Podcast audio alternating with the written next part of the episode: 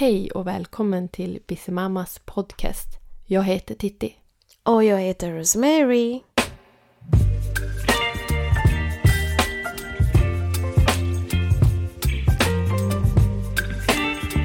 Välkommen Sandra till Busy Mamas podcast. Du är ju ägare till företaget SB Fitness. Hur länge har du jobbat med ditt företag? Oj, tack först och främst för att jag får vara med. Jag har nog haft det här företaget i, vad blir det nu? Det var precis i början av pandemin där. Eller 2019? Eller 2020? Jag kommer inte ihåg. 19 eller 20 som det satte igång där. Så det var precis alltså när covid slog till.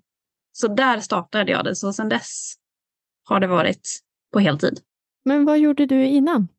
Innan har jag jobbat mycket som personlig assistent. Men sen har jag jobbat som personlig tränare på gym och sådär. Alltså vid sidan om. Lite till och från. Men det är mitt främsta jobb tidigare var personlig assistent då. Så mycket inom vården. Ja. Men kan du berätta lite grann om ditt företag och till vem det vänder sig till? Och... Ja. Så jag riktar mig då främst åt kvinnor då som vill bygga en hållbar hälsosam livsstil. Det vill säga man kanske har fysiska mål absolut, men det ska ju hålla också i längden. Det ska inte bli jojobantande på något sätt.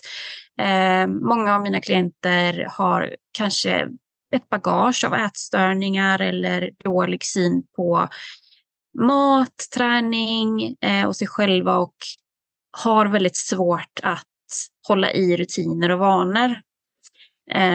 Så att jag jobbar mycket på helheten. Jag jobbar på träning och kost och så, men även på själva beteenden.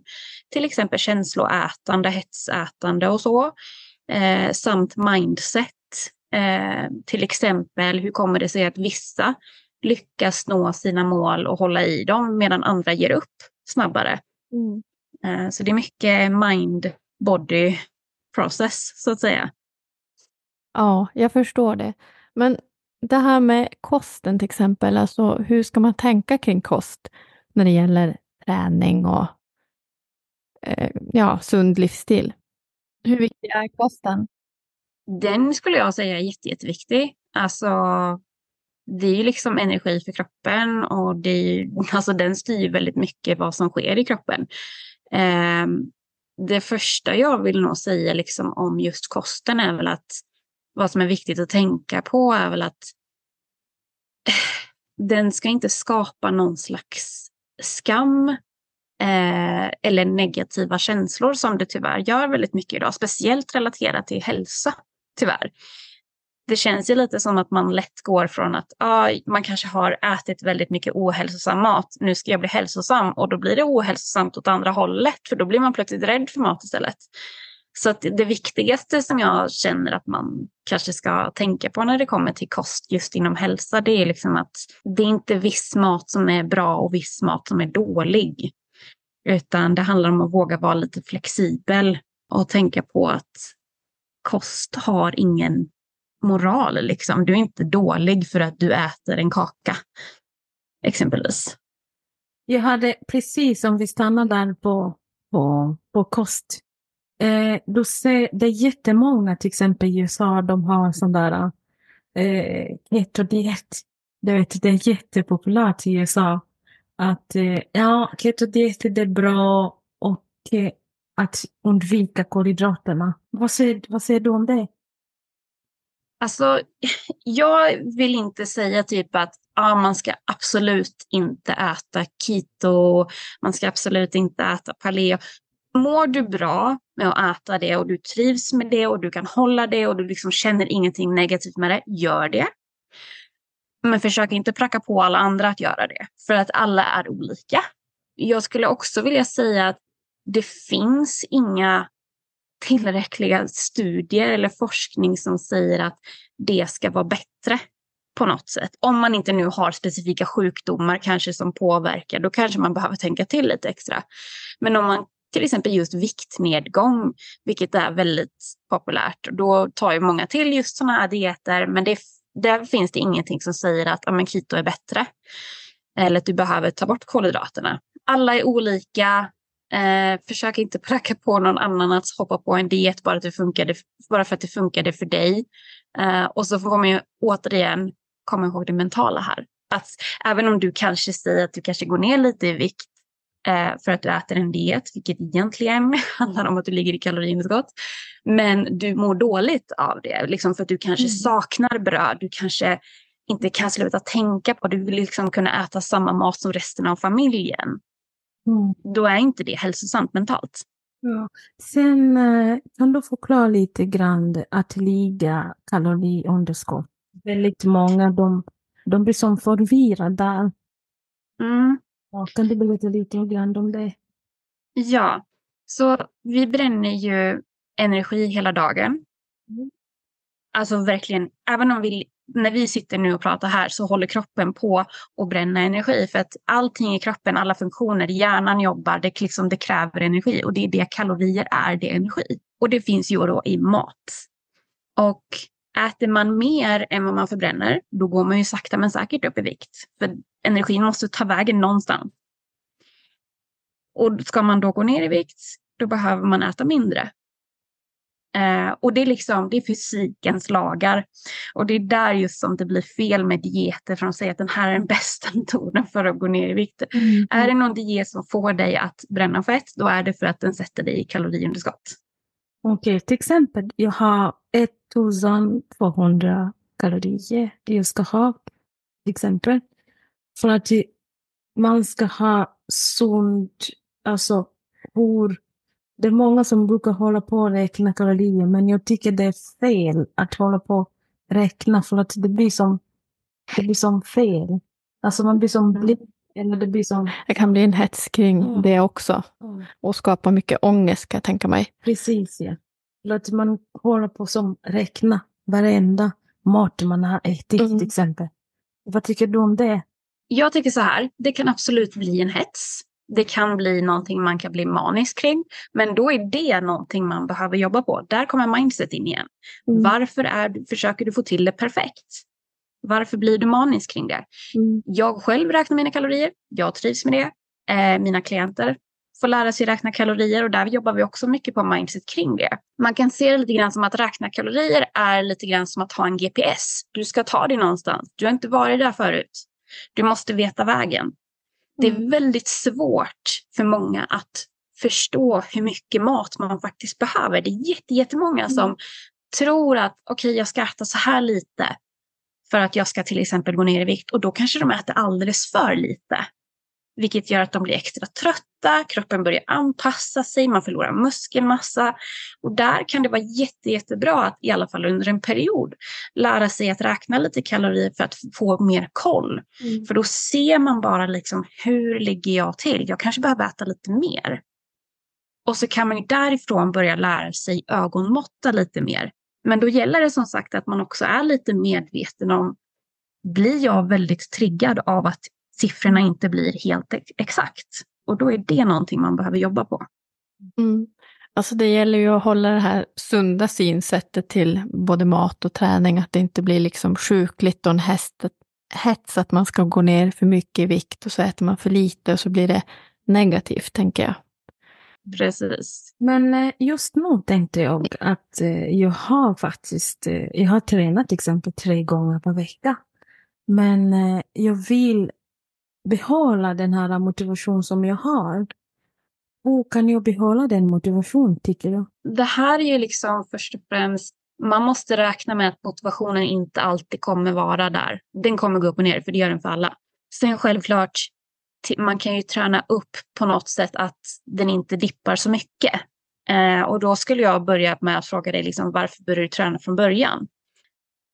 Vad är orsaken till det? Är det vi har ju olika typer av motivation. Vi har yttre motivation och vi har inre motivation. Yttre motivation är ofta det som får igång oss. Jag vill bli vältränad. Eller jag vill bränna mer fett. Eller vad det nu är. Det är en yttre motivation. Om man bara fokuserar på det. Det är oftast då man kan börja märka av att motivationen dippar till slut. För att det kanske tar flera månader innan du har nått det där målet du är ute efter. Mm. Det är för långt dit. Så då behöver man börja blicka mer på den här inre motivationen. Inre motivation kan vara lite mer att jag mår så mycket bättre mentalt när jag har tränat. Jag får bättre fokus, jag får bättre energi och jag värderar att ha ett fysiskt liv. Det är, liksom, det är viktigt för mig. Så att jag skulle säga, vill man behålla motivationen och hålla den uppe, då ska man börja titta mer på de här inre sakerna. Samt att i kombination med det, vilket länkas ihop lite, det är ju liksom, vad får jag ut av det här direkt? För vi som människor, vi vill få ut av saker direkt. Därför det är så lätt att fastna i soffan. För det är skönt nu. Och det skulle jag nog säga är det främsta tipsen för att hålla upp motivationen. Men jag tänker de här som aldrig har satt sin fot på gymmet och kanske inte har tränat, men som vill komma igång, men det känns som ett väldigt stort steg att ta. Vad skulle du vilja ge för tips till de här personerna? Jag skulle nog säga att man kan ju börja träna hemma först om det handlar om att man är osäker i typ övningar till exempel. Du kan öva upp lite mer teknik i basövningar hemma. Du behöver inte ens ha vikter för det.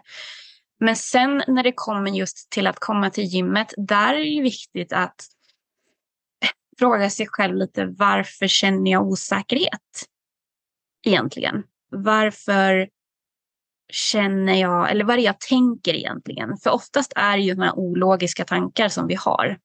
Alla kommer titta på mig, alla kommer skratta åt mig, jag passar inte in här. Och sen när man egentligen tittar lite på de här tankarna så ser man att okej, det kanske inte stämmer. Men det är de här ologiska tankarna vi har och det har alla. Så det skulle jag säga att man får börja med att jobba lite med de här tankarna och liksom argumentera med sig själv. Vad vet jag är sant? Vad kan stämma egentligen? Sen kan man ju absolut ta det stegvis. Så här har jag till exempel gjort med flera klienter. Det har jag sagt att är du jättenervös för att gå till gymmet, då gör vi så här. Du kan ta dig till gymmet. Sen kan du åka hem igen om du vill. Du behöver inte ens kliva in. Men då har du tagit dig dit och då har du gjort en win, då har du lyckats. I många fall kliver de in för nu är jag redan här. Och sen nästa steg, okej, du behöver inte gå runt i hela gymmet och göra alla olika övningar. Håll dig till en kardiomaskin, du håller dig där i ditt lilla hörn. Känn in lite grann, sen kan du gå hem. Så man hela tiden utökar lite i taget och blir mer och mer bekväm.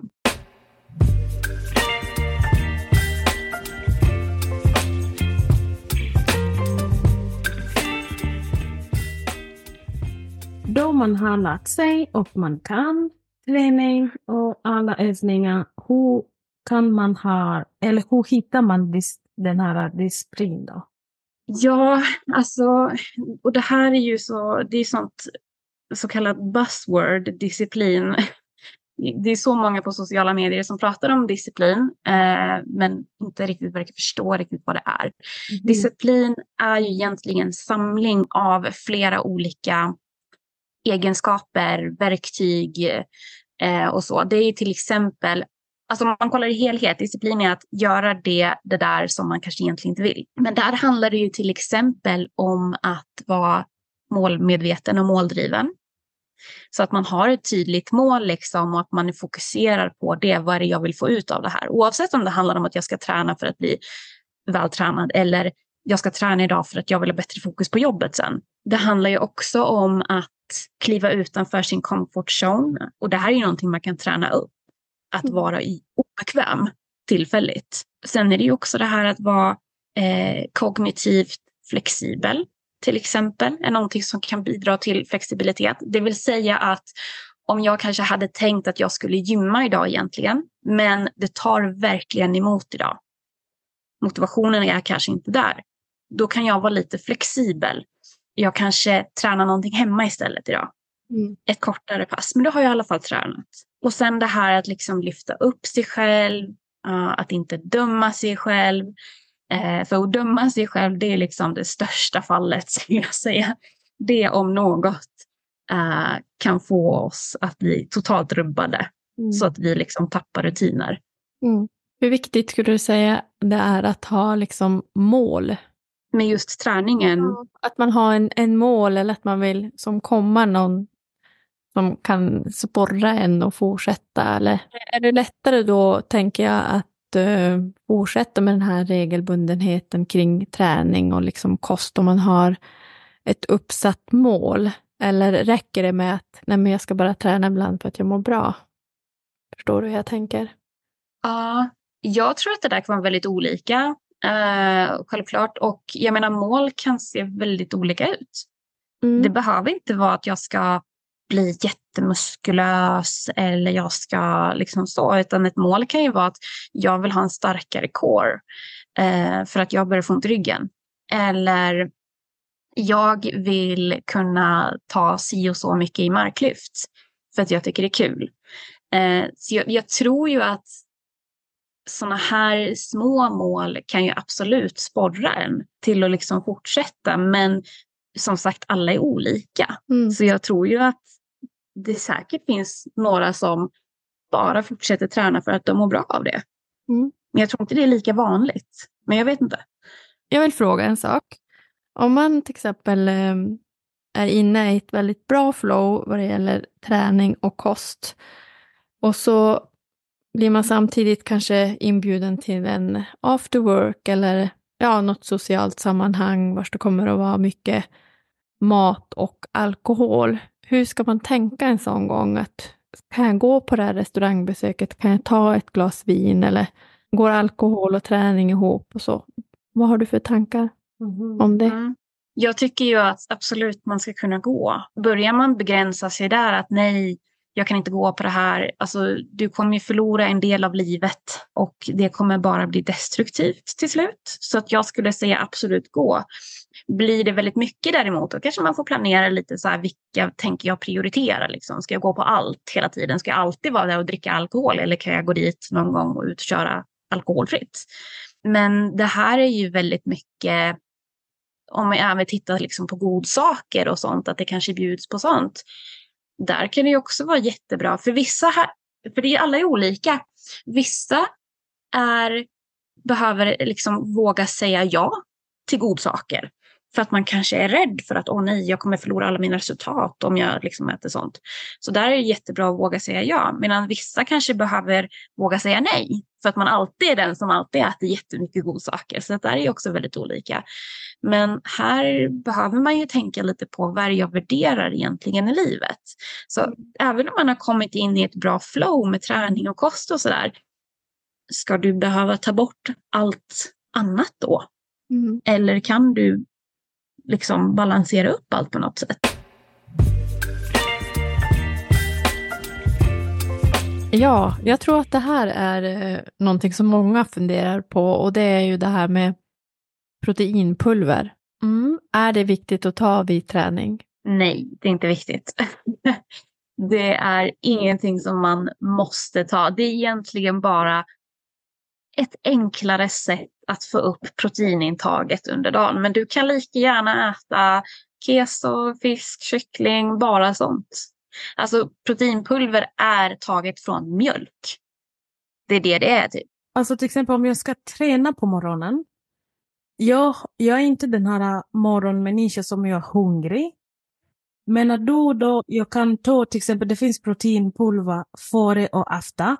Räcker det ta det när jag går på gymmet? Eller kan jag äta till exempel ett ägg? Också det protein. Men kan man ha proteinpulver även under träningspasset till exempel? Mm-hmm. Det är egentligen som vilket annat livsmedel som helst. Det är bara att det är mycket protein i det. Så att det är mycket lättare att höja upp proteinet på hela dagen. Mm. Men du skulle lika gärna kunna ta 2 stycken ägg istället. Mm. Skillnaden är väl kanske att 2 ägg har väl kanske, vad blir det, 12 gram protein. Medan en proteinshake har väl typ runt 20 gram protein. Mm. Men proteiner är viktigt för att bygga muskler i alla fall. Ja, alltså det är byggstenarna. Protein är byggstenar för alla celler. Mm. I dina sociala medier så lyfter du det här med hetsätarhjärnan. Skulle du vilja beskriva vad du menar med det? Hetsätarhjärnan, det är ju egentligen inte att man har en specifik hjärna. Men det är lite att hur man tänker och det som ofta leder till just hetsätning. Om man tänker sig en person som, lite som vi pratade om förut, kanske har börjat träna, har börjat äta hälsosamt och sen så går på någon sån här AV eller något annat event och det bjuds på godsaker. Där har man mycket problem med typ hetsätning och sådär. Tankar som ofta kommer in då är att och jag får absolut inte äta det här. Jag kommer gå upp i vikt direkt. Och sen om man kanske typ äter någonting litet ändå. Då börjar man direkt döma sig själv för att nu har jag pajat det här. Nu kan jag lika gärna fortsätta så får jag börja om imorgon eller jag börjar om på måndag istället. Det blir väldigt mycket extrema sådana tankar på att mat är dåligt eller viss typ av mat är dåligt. Allt eller inget tänk. Väldigt mycket fokuserat på vikten och så. Det är liksom den klassiska hetsätarhjärnan skulle jag säga. Mm. Men har du någonting annat som vi inte frågar som du vill ta upp det? Ja, alltså jag skulle nog mest egentligen vilja säga rent allmänt att om man nu ska påbörja en förändring oavsett om det handlar om att man ska gå ner i vikt och bli mer vältränad eller bara bli allmänt mer hälsosam så det viktigaste jag skulle vilja säga att man tänker på här är liksom, vad är det du värderar med vad är det du värderar? Liksom, vad är en hälsosam livsstil för dig?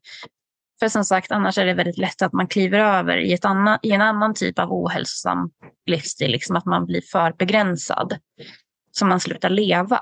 För mig till exempel, jag värderar att äta hälsosamt största delen av tiden. Men jag värderar också att kunna äta lite godis ibland. Jag värderar att röra på mig och bibehålla en aktiv livsstil. Men jag värderar också att kunna ta sov morgon ibland och liksom inte kliva upp i sängen om jag verkligen inte känner för det.